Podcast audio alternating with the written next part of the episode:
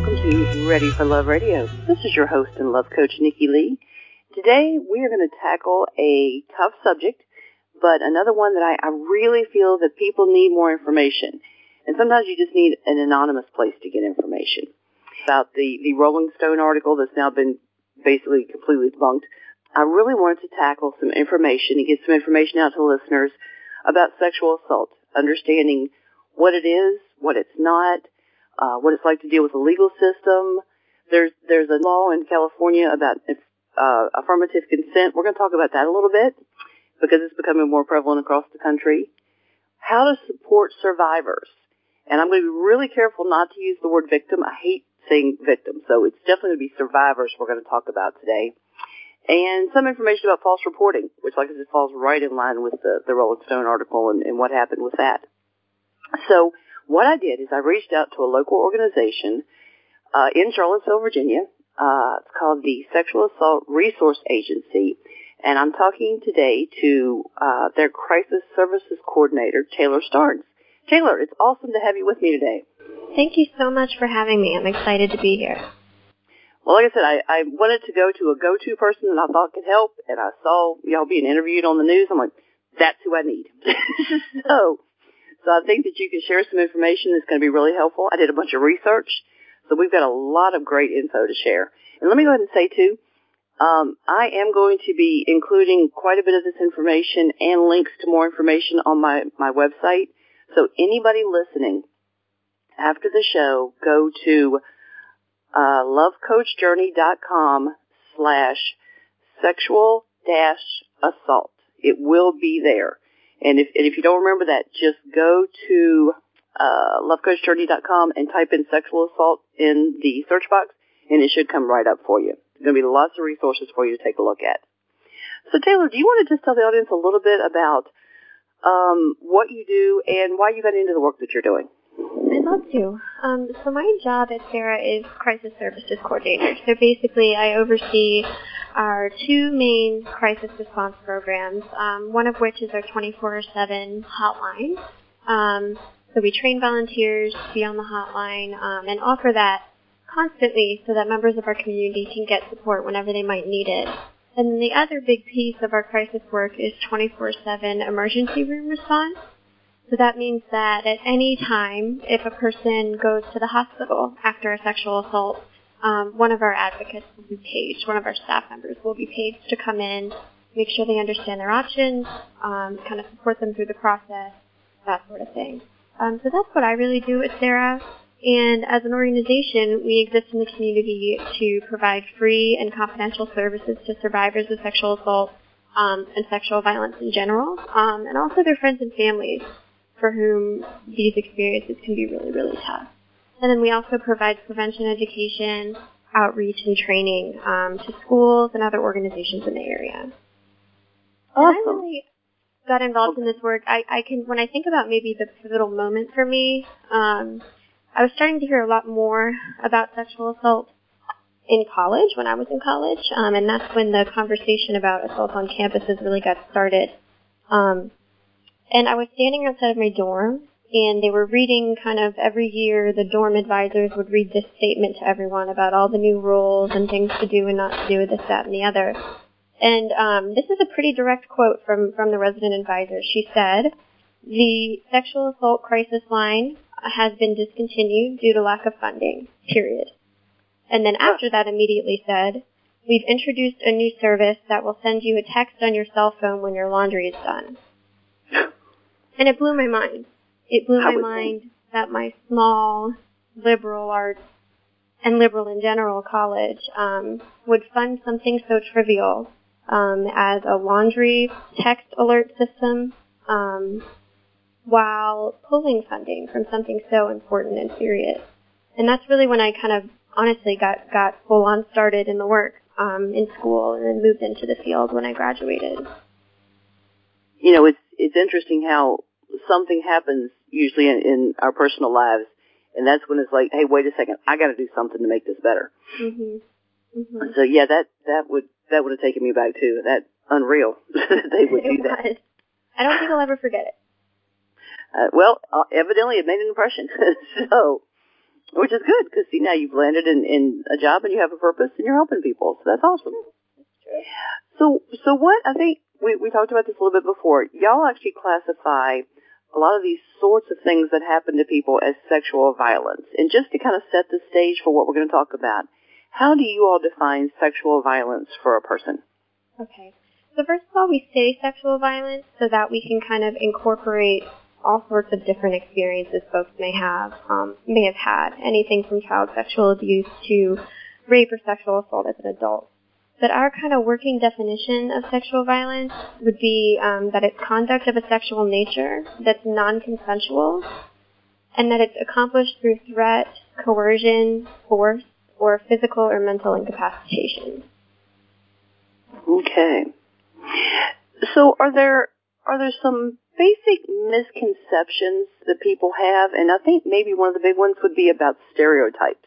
Maybe stereotypes about the sort of person that's a, that would be, um, and I- I'm going to use that word I can't stand, but might be a, a victim of rape or some other kind of sexual violence, or the kind of stereotype about the kind of person that would commit an act of sexual violence against another person. Right. I think we have a lot, a lot of stereotypes um, in our culture about sexual violence. But the biggest one, I think you're right, um, comes down to our understanding of what it means and the kind of people who who perpetrate it. Um, so I don't know about you, but I was raised with this kind of understanding that you know rape happens when you're walking home at night alone and somebody comes out of a dark alley with a weapon, right? Um, right. and that's that's kind of what we're taught to fear and it's what we're taught you know in kind of the prevention methods that focus on risk reduction right like don't walk home alone at night don't talk to Right. strangers. All of those things are only really about that kind of sexual assault. Um, and what we know is that actually very few sexual assaults are committed by strangers in those sorts of circumstances. Um, it's really below 5% that are. Um, and over 70% are committed by acquaintances, so people that the person knows pretty well before before the assault happens. I think that's a huge um, misperception that really is limiting us in terms of what we're doing to prevent sexual assault, um, what we're doing to provide services to survivors, and really in the movement as a whole. Right.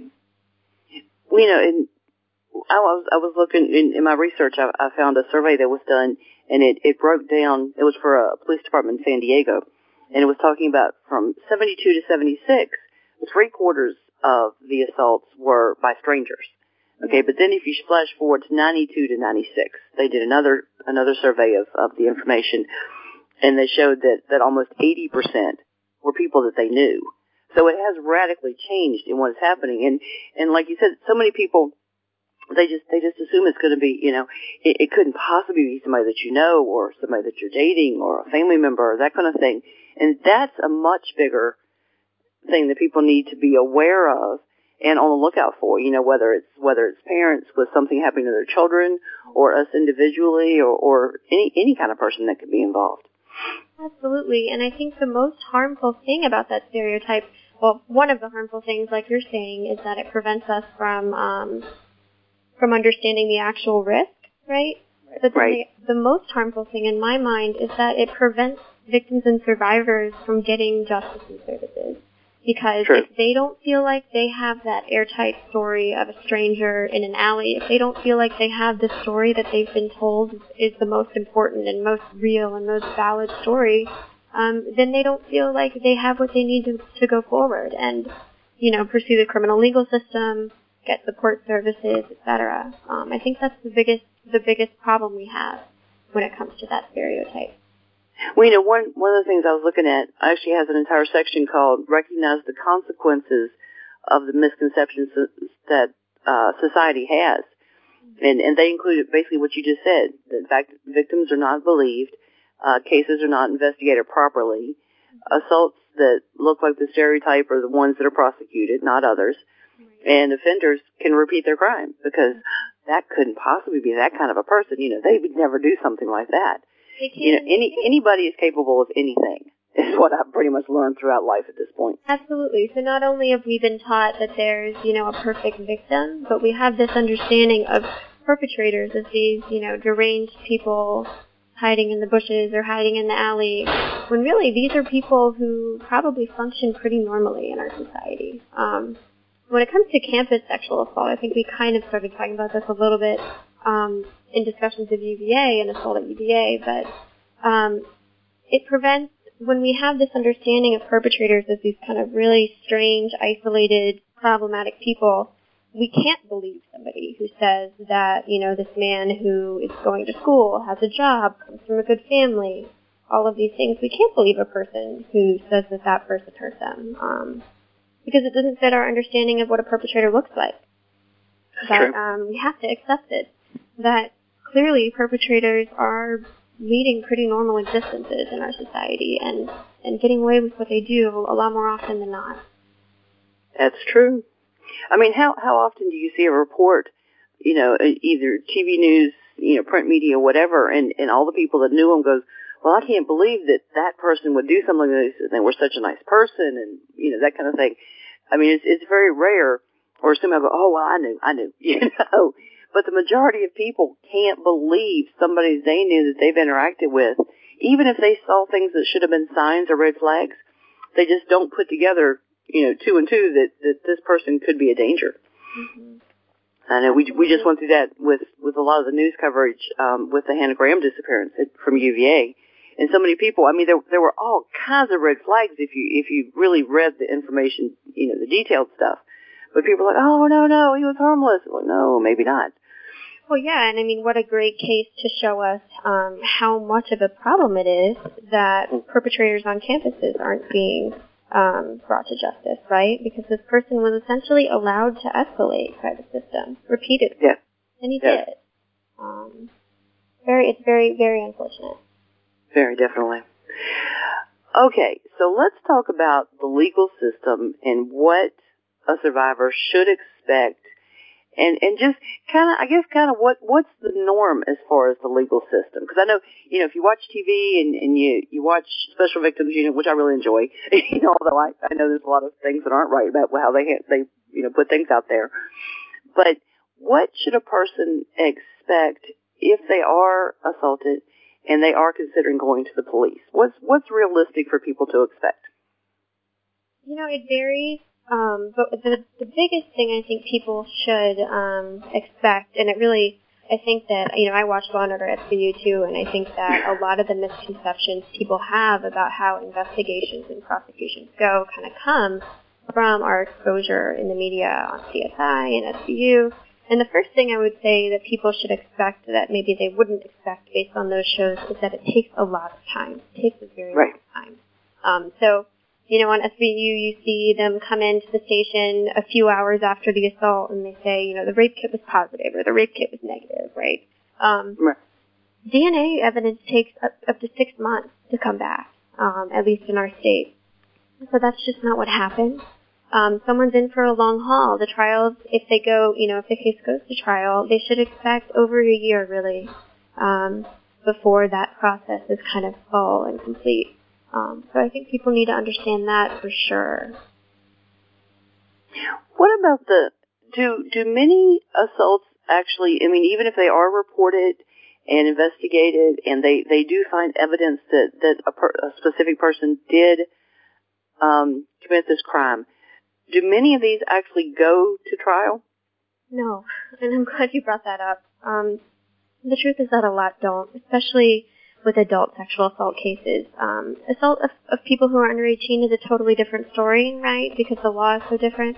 Um, but a lot of cases don't go to trial. To give you an example, um, and this has been very frustrating as advocates in the community to see people saying, well, why don't they just call the police, right? Why aren't these women just calling the police? Um, but to give you an example locally, not a single adult sexual assault case was taken to trial in Charlottesville in um, the fiscal year of 2000 um, 2014. That's just unreal. it so, really is. So that gives you an idea, and it's for a lot of reasons. You know, um, a fair amount of the cases don't make it past the investigation stage, and I know that our Commonwealth attorneys communicate a lot with survivors about, you know, what their best possible outcome is, and they do their best to kind of keep from re-traumatizing people in the process. Um, and another thing we need to understand is that certainly a big portion of the cases not going forward is because a survivor doesn't want to proceed with the system. Um, just doesn't feel like they can prioritize that in their lives um, and would rather focus on their healing or something else. Um, and then a fair amount in a plea agreement. Um, that's that's something that happens a lot. Um, and that can be helpful in some ways, right? It might mean that the survivor wouldn't have to testify, but we don't see a ton of these cases actually going to trial. Hmm. Are are there many plea agreements? Yes. That's good. Okay. Yes. All right. Yeah, I, I I would think not having to go to trial, not having to relive it, not having to testify.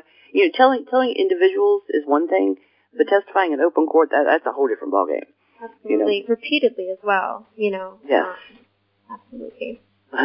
well, that's that's one of the things you see on on SVU is, is the person going to do I have to tell you tell it again, you know, and then they have to in court also.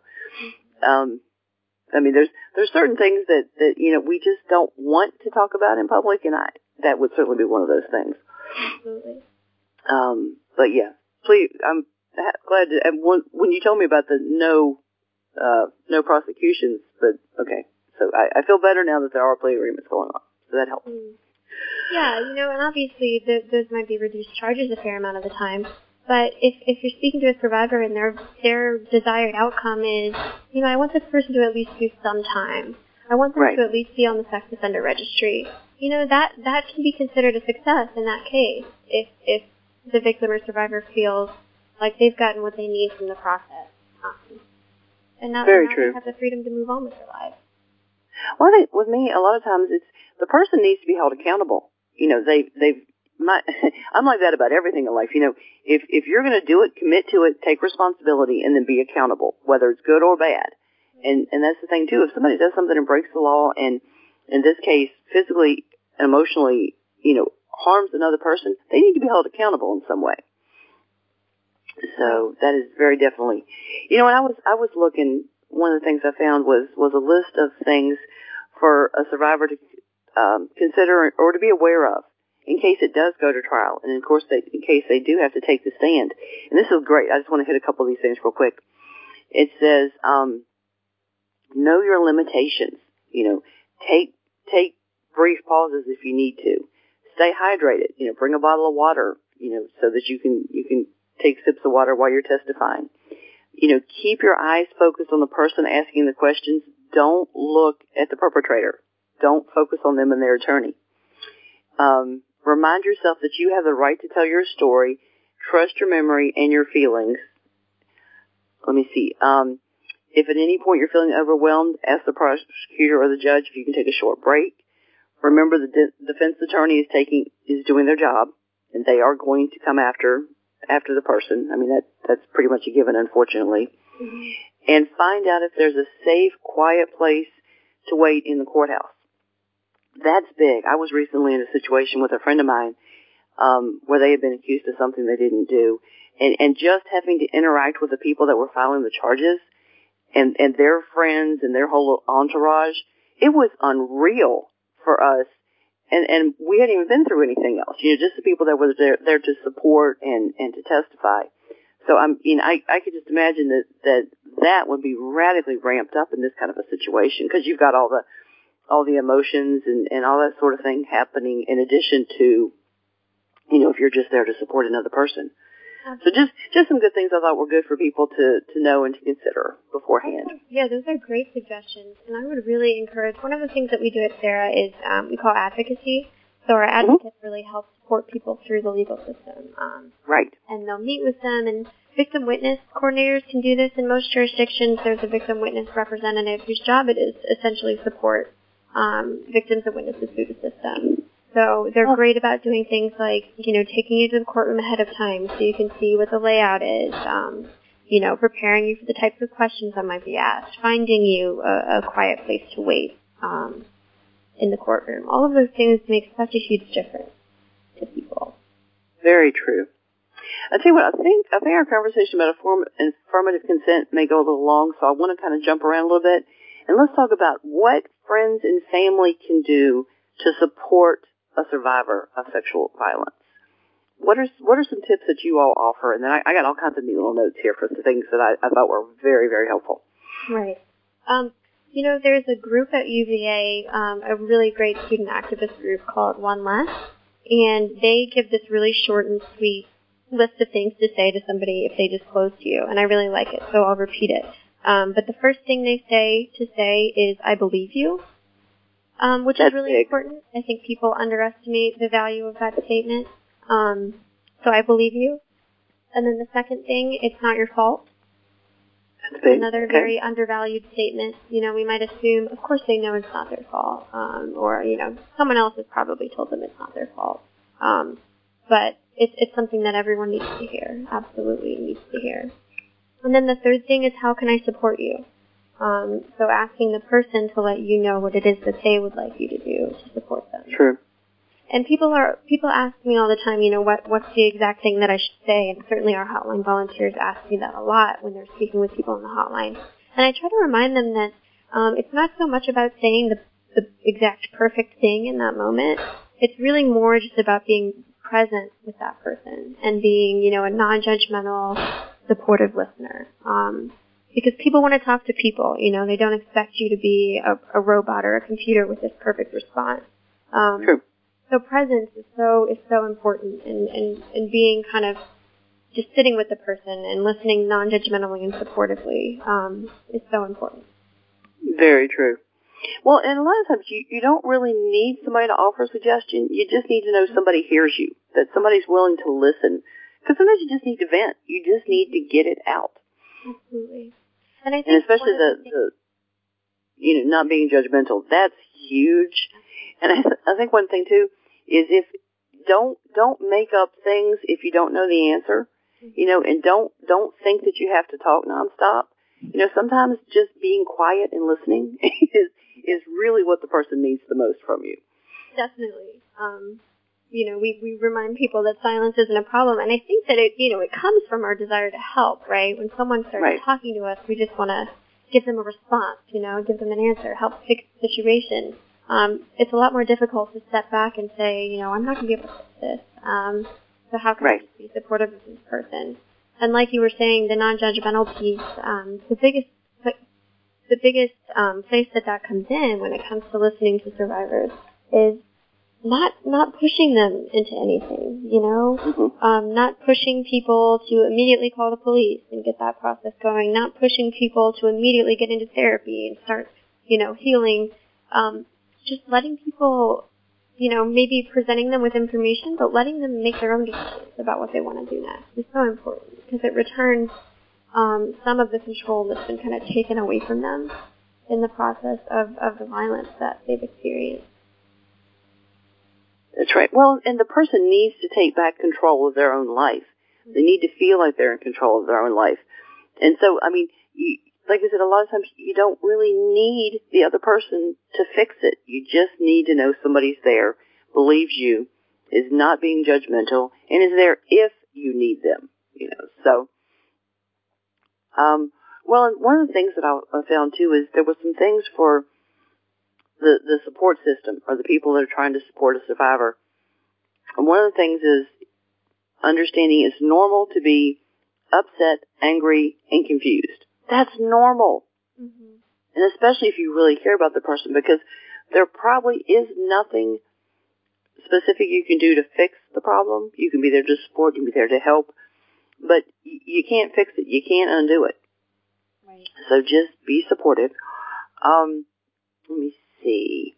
he says you might have a strong urge to do something or to tell the, the person that, that they have to do something. They, they don't, don't force them. You know, th there's been enough force already inflicted on the person. So, you know, you might want to, you might wonder if there was something they could have done to prevent the rape or, or any other kind of assault. You know, that, that's something I don't think that's helpful to, to vent that or to voice that to the person. You may think that, you may wonder that, but but don't say it out it loud. probably occurred to them, right?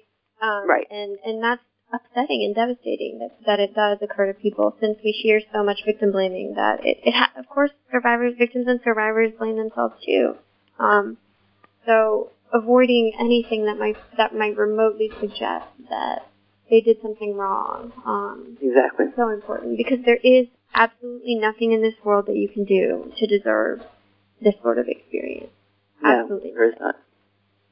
Well, and I think don't don't belittle what they're feeling or or what they're experiencing or what they're going through because you know unless you've been in the situation, you don't know.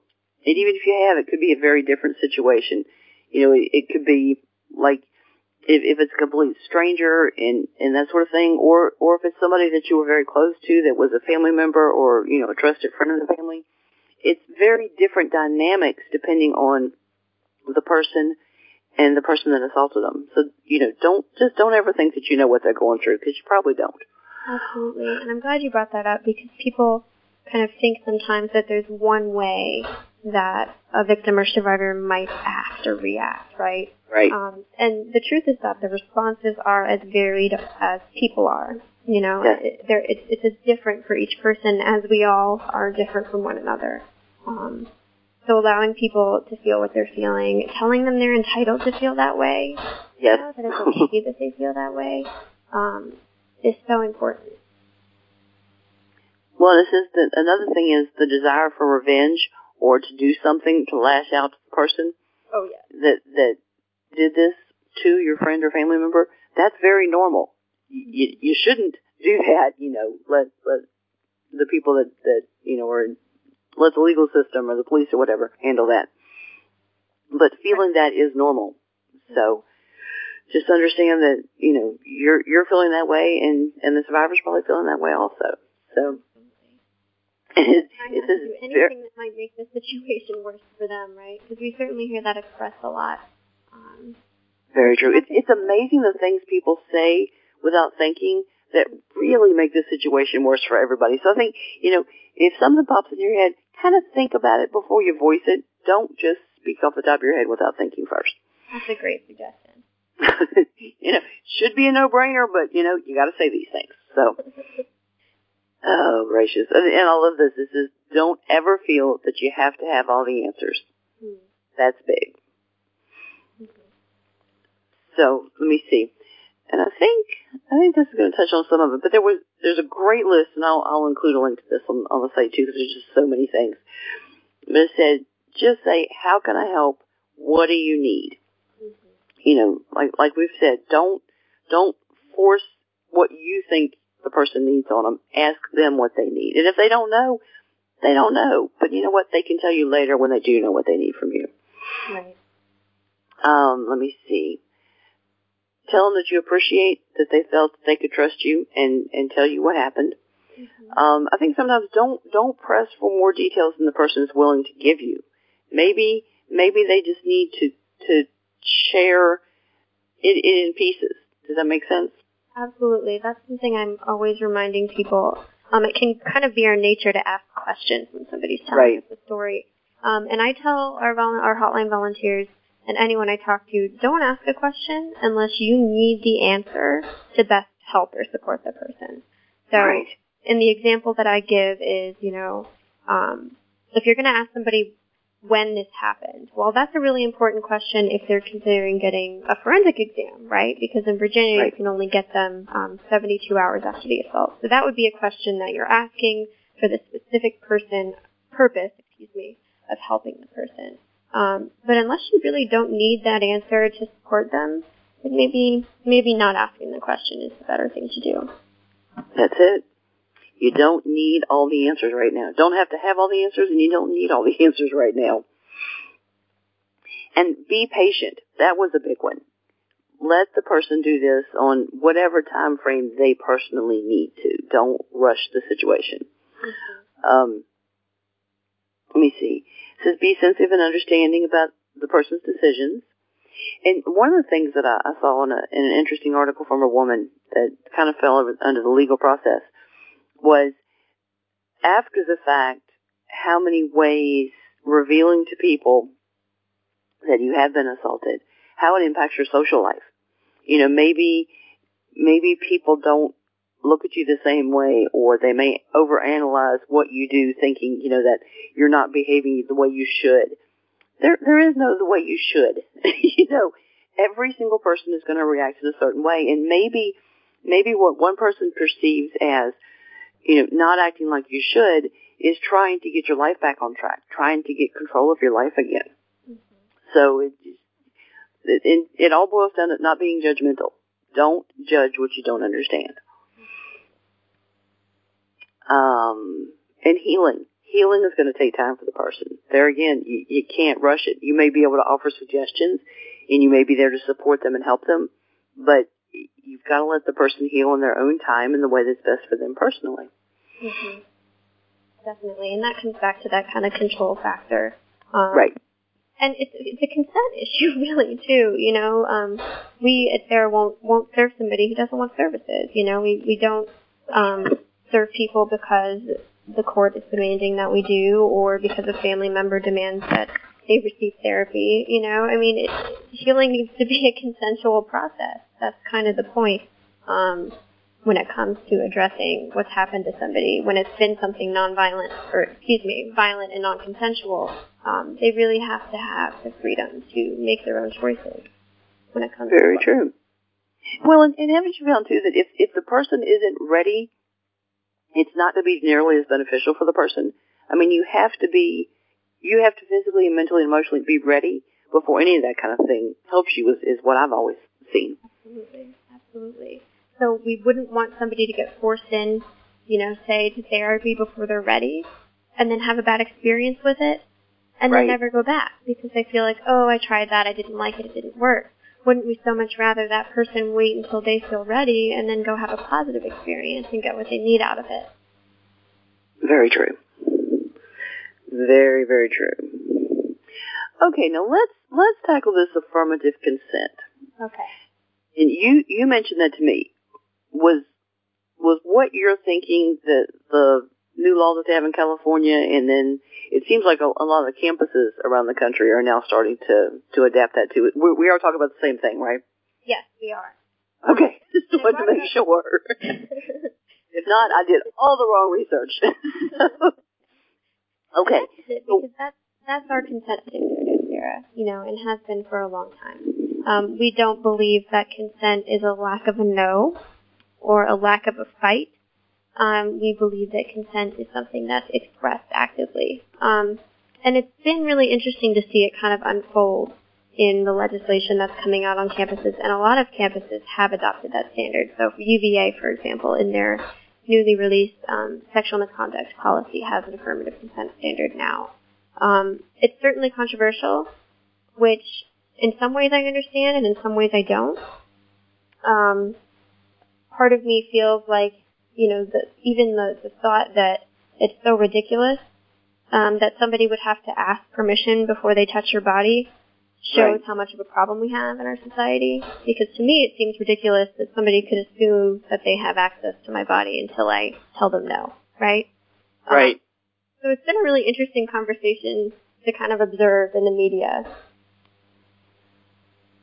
Well, I, I hadn't even heard of it until you mentioned. Then I started researching. I'm like, how in the world did I miss all this? But I, there was there was a whole lot of different perspectives, and I found some articles for and some against. You know, what what's wrong with this and why does it work and that kind of thing. And one of the neatest, I just I want to make sure I share this. One of the neatest comments I saw was from a law professor, at George Washington University, and he says, "I don't think the problem is the definition of consent. The problem is that too many guys simply don't take no as no. They're either drunk or stupid, his words, not mine, or have been conditioned by our society to believe that no means maybe, and that if they keep pressing, the no could be turned into a yes. In most states still, for it to be rape or assault, the guy must use force or threat of force, or the woman must be totally incapacitated. That's what needs to change. We have to have the unified understanding of consent, and that should simply be that no really does mean no. Isn't that awesome? I like that. It is awesome. And I and I agree with him. You know, we've a lot of um, we've been having kind of the consent conversation for so long, and a lot of the new newer activism is saying, you know, it's not, the definition is not the issue, exactly what this person is saying, that the people who are committing this violence really don't care about definitions. Right. Um, so arguing semantics with them is probably not going to prevent them from assaulting people. That said, it's pretty important um, since our law, all of our legal recourse in this society is based on words and definitions. Um, it is important that they change and that they reflect what we know about these crimes and that they reflect perspective that allows people to get justice. Um, but at the end of the day, I, I certainly don't believe that the vast majority of perpetrators are just confused, right? Right. Um, Right. I think that these are, are people who are committing acts of violence against other people. Well, another thing, one thing too is, is people don't grasp, and, and this is not just everybody. This is just there are there are people in society that don't grasp. It's not about sex. It's more about violence. It's more about control of the other person. Yes, absolutely. You know, that's So when you go back to kind of stereotypes and misconceptions, that's such a huge one in our society. It is not about sex. True, Not sex gone wrong, right? The dynamics are totally different. exactly, Totally different. exactly. Well, and did you see? This is a little bit off topic, but did you see the the video or or read any of the news articles about the uh, woman that was assaulted on the beach in spring break in, in broad daylight? Right. and there were like all kinds of people that filmed it. They recorded it, but nobody did anything. It's I, horrifying. Unbelievable to me that those kind of things can happen. you know, it's absolutely horrifying. But uh, wow, But it does show you how kind of normalized that violence has become in our society, right? Um, It is. That those kinds of things can happen, and they do. I just, I, well, it, and, and this is a whole topic for another show, but I, I think it's more the devaluing of a human life, you know, or devaluing the other person, or the sense of entitlement. I'm entitled to what I want, and it doesn't matter what it does to you. And I, that's horrible, horrible that attitude. word entitlement is very important. And when Yes. I kind of watch the campus sexual assault dialogue happen, in particular, you know, you hear, oh well, it's college and people have to learn these sorts of boundaries. And I'm thinking, you know, this is not a learning experience. Um, sexual assault is not a learning experience.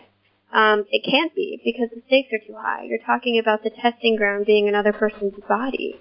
You know, Right. we can't, we can't, we can't tag that up to a learning experience or something that's um, normal or something that people need to go through so that they understand.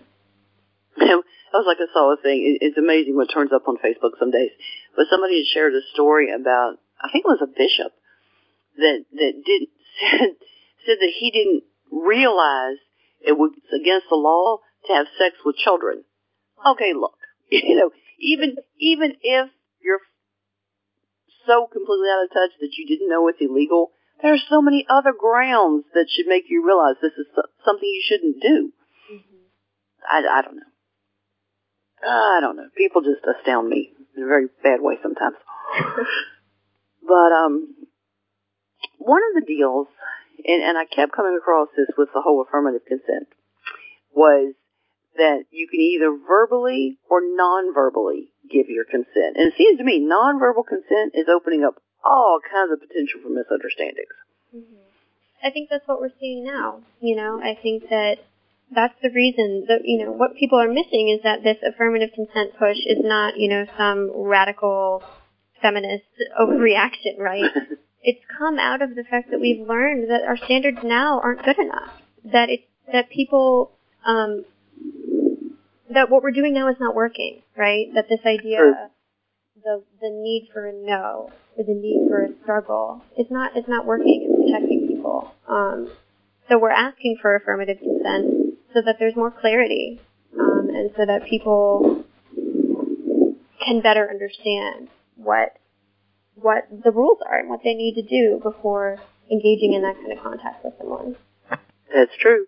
Well, one of one of the examples that was kind of humorous, and, and the person that, that the law professor that did the quote that I like so much, one of the things he says is is how difficult this could become because you're supposed to have initial consent, and then as as the um, encounter, shall we say, um, evolves, and and you know things become more passionate and move to to you know a different level or or however you want to say it that you're supposed to have ongoing consent, which that's a little confusing too.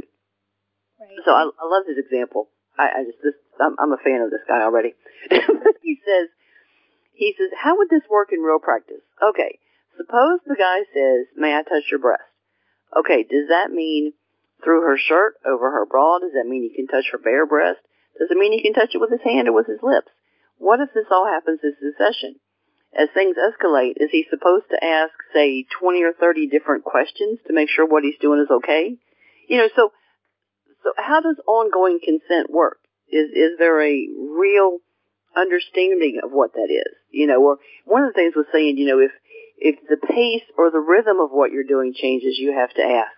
Hmm. That's just not feasible. So I'm I'm all I'm all for uh, you know a an adult consensual couple having all kinds of interesting talk and exchanges you know during during sexual activity, but there, there's also being realistic and does this work? Can this work? Um, and I think this is another piece that comes out of what we've seen go wrong. And what we've seen go wrong is that countless victims and survivors say, you know, I agreed, you know, I was fine with making out, but then this Right. happened, right? And that's where we've said, okay, it needs to be ongoing. You can't say, well, they did this, so that meant that I could do whatever I wanted from there on out, because we're seeing that happen in so many cases. Um, so that's kind of where the ongoing piece comes from. And you know, it's really not this idea of every two seconds saying, you know, can I do this? Can I do that? It's so much more about checking in with people as, um, you know, different acts or different types of um, a sexual encounter might might happen, right? As the situation changes, checking in with somebody and making sure that they're okay. Um, and it's it's it's. I know it seems complicated now, and it might be at first if if this were to become more broad law. But I think that it really is important. You know, um, people are saying now, "Wow, this is so ridiculous. Now I'll have to prove that I got consent from somebody." Um, well, as it is now, victims and survivors are having to prove non-consent. They're having Right. to prove force and coercion, and that's just as ridiculous. And it's not working. Um, so a lot of a lot of the movement with affirmative consent is just based on, you know, this is what we're seeing happen. Um, so we're trying to do something different um, that will hopefully keep a lot of what we've seen happen from, from continuing. You know, I, I keep as as we're going over this, I, I keep seeing in, in my head the whole first base, second base, third base home run. yeah. you know, it's like, okay, so as as you move past second base, as as you step off and you're going towards second, ask for permission. You know, Right. I don't know why that keeps But we have to say it, you know, because if we don't, then somebody assumes, okay, well, if they said yes to this, then I can do whatever I want. And and no one wants that. No one really believes that that should be okay, you know. Um, That so we we have to start spelling these things out, and it may seem or feel ridiculous to people, but it's where we are. You know, um, it's where we are, and the statistics of of violence are way too high. They're unacceptable, um, and something's got to change. So that's that's where this this shift is coming from. we know this this is probably way too conservative of to, uh, of me, but if if you really don't have any clue about the person and you really feel that you would need to ask 40 questions, maybe you're not ready to have sex with the person. Possible. You know, is, is that just me? Nothing's possible. I know, way way too conservative, but but uh yeah, it definitely definitely puts a slant on the whole uh intimate interaction with another human being kind of kind of thing. I don't know. Well, and how does how does being drunk fit into affirmative consent? Because I know that's been an issue that that if a person is incapacitated with with the laws as we have them now, they cannot give consent. So does that also roll in over into the affirmative consent Um, Absolutely. realm? and it is so complicated, right? You know, I can't count how many times I'm, pre- you know, in a presentation presented with a hundred different alternatives. Well, what if this, that, and the other? And you can kind of go down this rabbit hole with intoxication and incapacitation. But the bottom line is, people need to understand that the laws say, the laws and almost all of the university policies, right, say that a person who is intoxicated is incapacitated and cannot consent. Um, that's the bottom line. And you know, it would seem and I can't remember if I was just thinking this at three this morning when I was looking over this, or if I really read this, but it would seem that if you can't give consent if you're drunk or, or incapacitated some other way, then you're not qualified to get consent if you're drunk and incapacitated either. Interesting. What do you think? I haven't thought about it from that from that angle. Okay, maybe it just popped in certainly my what I hear. You know, what if both people are drunk? This, that, you know, and I'm sure most of the uh, most of the time in the college scenarios that is the case, right? Yeah, right. And I just have to come back to, you know, we can go through as many scenario as many scenarios as you can come up with, but the bottom line, people, is that if they were drunk, this is what the law says. Um, so keep that in mind. That's true. I'm just thinking if if you're impaired in any way from alcohol, drugs, whatever, you're, you're not perceiving the situation the way it really is. Mm-hmm. So it would, it would be hard to say, well, I was I was really really super drunk and I was seeing triple, but yeah, yeah, she said yes. Uh, you know, you, you don't know that. Right. you Well, really that, don't. and that's the one thing they're sure of, right? Out of the entire, Uh, exactly. they can't remember this or that, but they remember they remember that she said yes. Uh, uh, of course. So- oh, okay. What about false reporting? Okay. So, um, yes, definitely something that's been in the news lately. And false reporting, first it's important to know the difference between, um, and this is what the police actually call a false report, which is an unfounded report, and an Mhm. unsubstantiated report. Two Ah. So an unsubstantiated report would be a report where they really can't prove either way what happened. Um, and a false report or an unfounded report means they can prove that this was made up, right? That this was not true. And so the latter, the false reports, are actually really, really rare. Um, two to three percent is is the statistic. That's being generous. That that comes back um, the most often in the research, and that's lower than almost any other crime. It's lower than false reporting of car break-ins. It's lower than um, false reporting of arson and robbery, all of those things. And we hear about false reporting pretty much only in the context of sexual assault. Um, Hmm. so I think that that actually encourages us as a society to ask ourselves, what is it about this crime? What is it about these victims, these people, um, that we question so much when we don't apply that standard to everyone else? Interesting. You think it could be that because so many are he said, she said kind of things, and they just figure that proving it is going to be complicated? sometimes, and I think, you know, a lot of it has to do with just values in our society, and there's back to those big ideas of entitlement you were talking about, right? Um, devaluing people based on different gender stereotypes and, and ideas.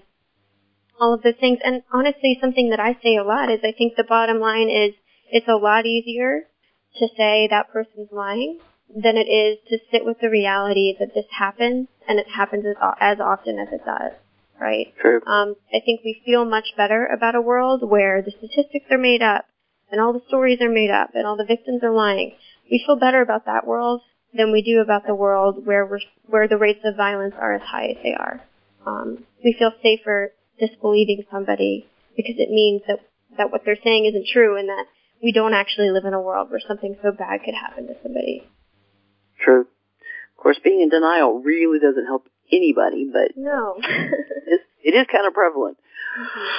I don't know. I see I see some comments from people, and I'm sitting there going, okay, do do you understand this is reality? You know, this this isn't something I'm making up to scare people. This is what really is going on out here. Mhm. But I, I guess we all have to accept reality in our own time, and and when we can personally handle it.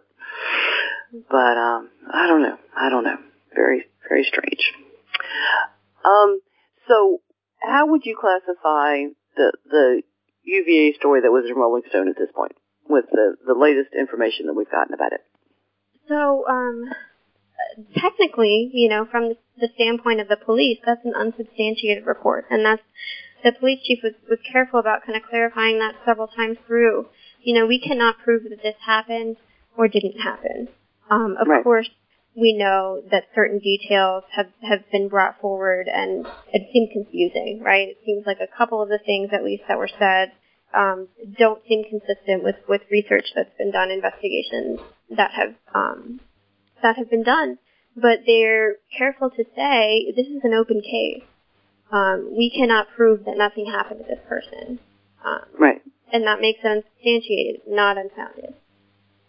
Yeah, being being this local, I I, I mean, I was watching something, one of the local channels, right when when they broadcast, and he he seemed like he was very careful. And, and Longo's really good though. I mean, he he seems really good when he does press conferences. That that he tries to stay on, you know, on message. But he's also very careful in the way he words things so as not to be misconstrued. As much as you can do that with the media, but you certainly can't completely make sure the media is not going to misquote you, but, but he seems to do a really good job with it. Plus, he's had some really huge things to deal with on a national right. scale. He's had a lot of opportunity lately, unfortunately. Oh, I tell you what, unreal the national stories that have come out of, you know, someplace so close to all of us. But so, are there any? We've only got a couple more minutes left.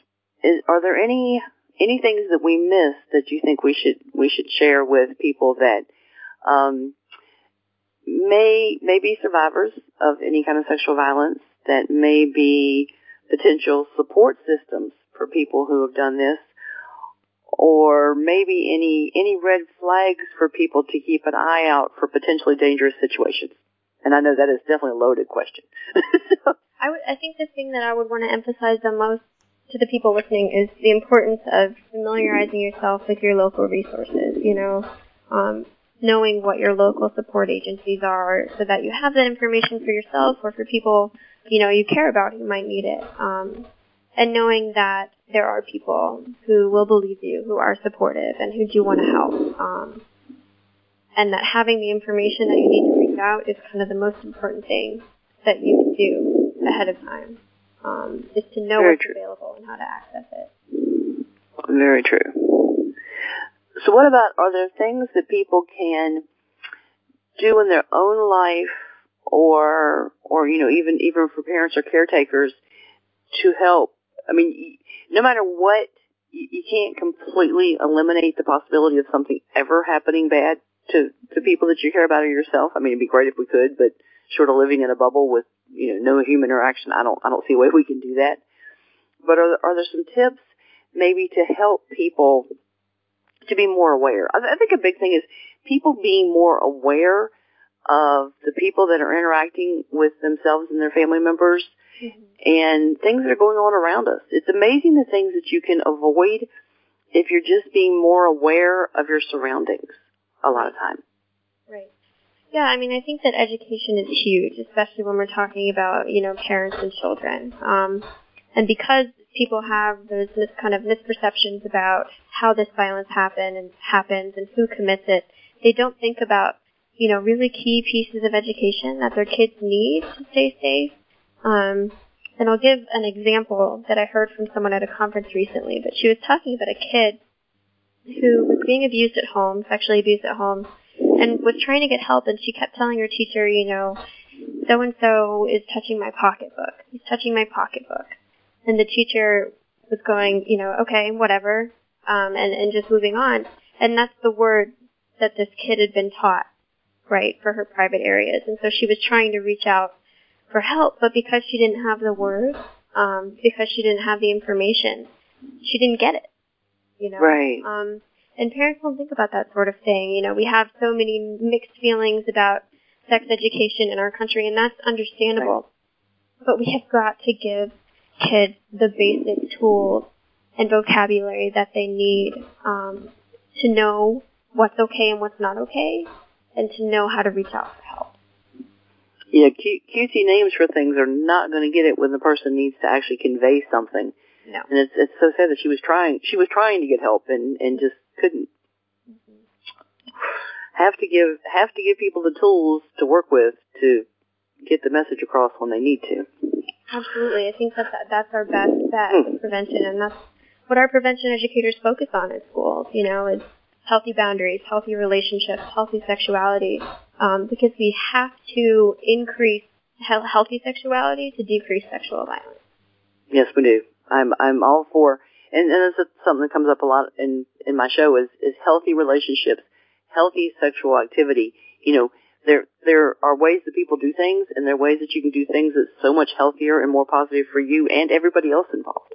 Mm-hmm. So yes, oh, she, and I and I get people sometimes you say like healthy relationships, and like their eyes start to glaze over. I'm like, okay, sit down, we need to talk. you know? No, it's totally true. Every on the first night of my volunteer training, I, I we brainstorm and I say I write sexual violence on the board and we brainstorm, you know, and everyone has all of these words, and then I write healthy sexuality and no one says a word. exactly. And that's that's a big deal, right? And it speaks to a really big problem that we have. So I'm definitely grateful for and supportive of shows shows like yours that encourage people to start talking about um, healthy sexuality and healthy relationships. It's so important. Very good. Well, we are we are out of time, and it was great to have you with me. Do you want to give out your website address so people can take a look?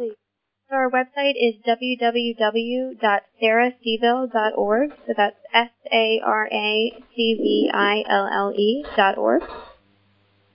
All right. And again, for people that are listening, there will be additional resources and links that you can take a look at on my website at lovecoachjourney.com slash sexual dash assault. And listeners, I will see you next time on Ready for Love Radio.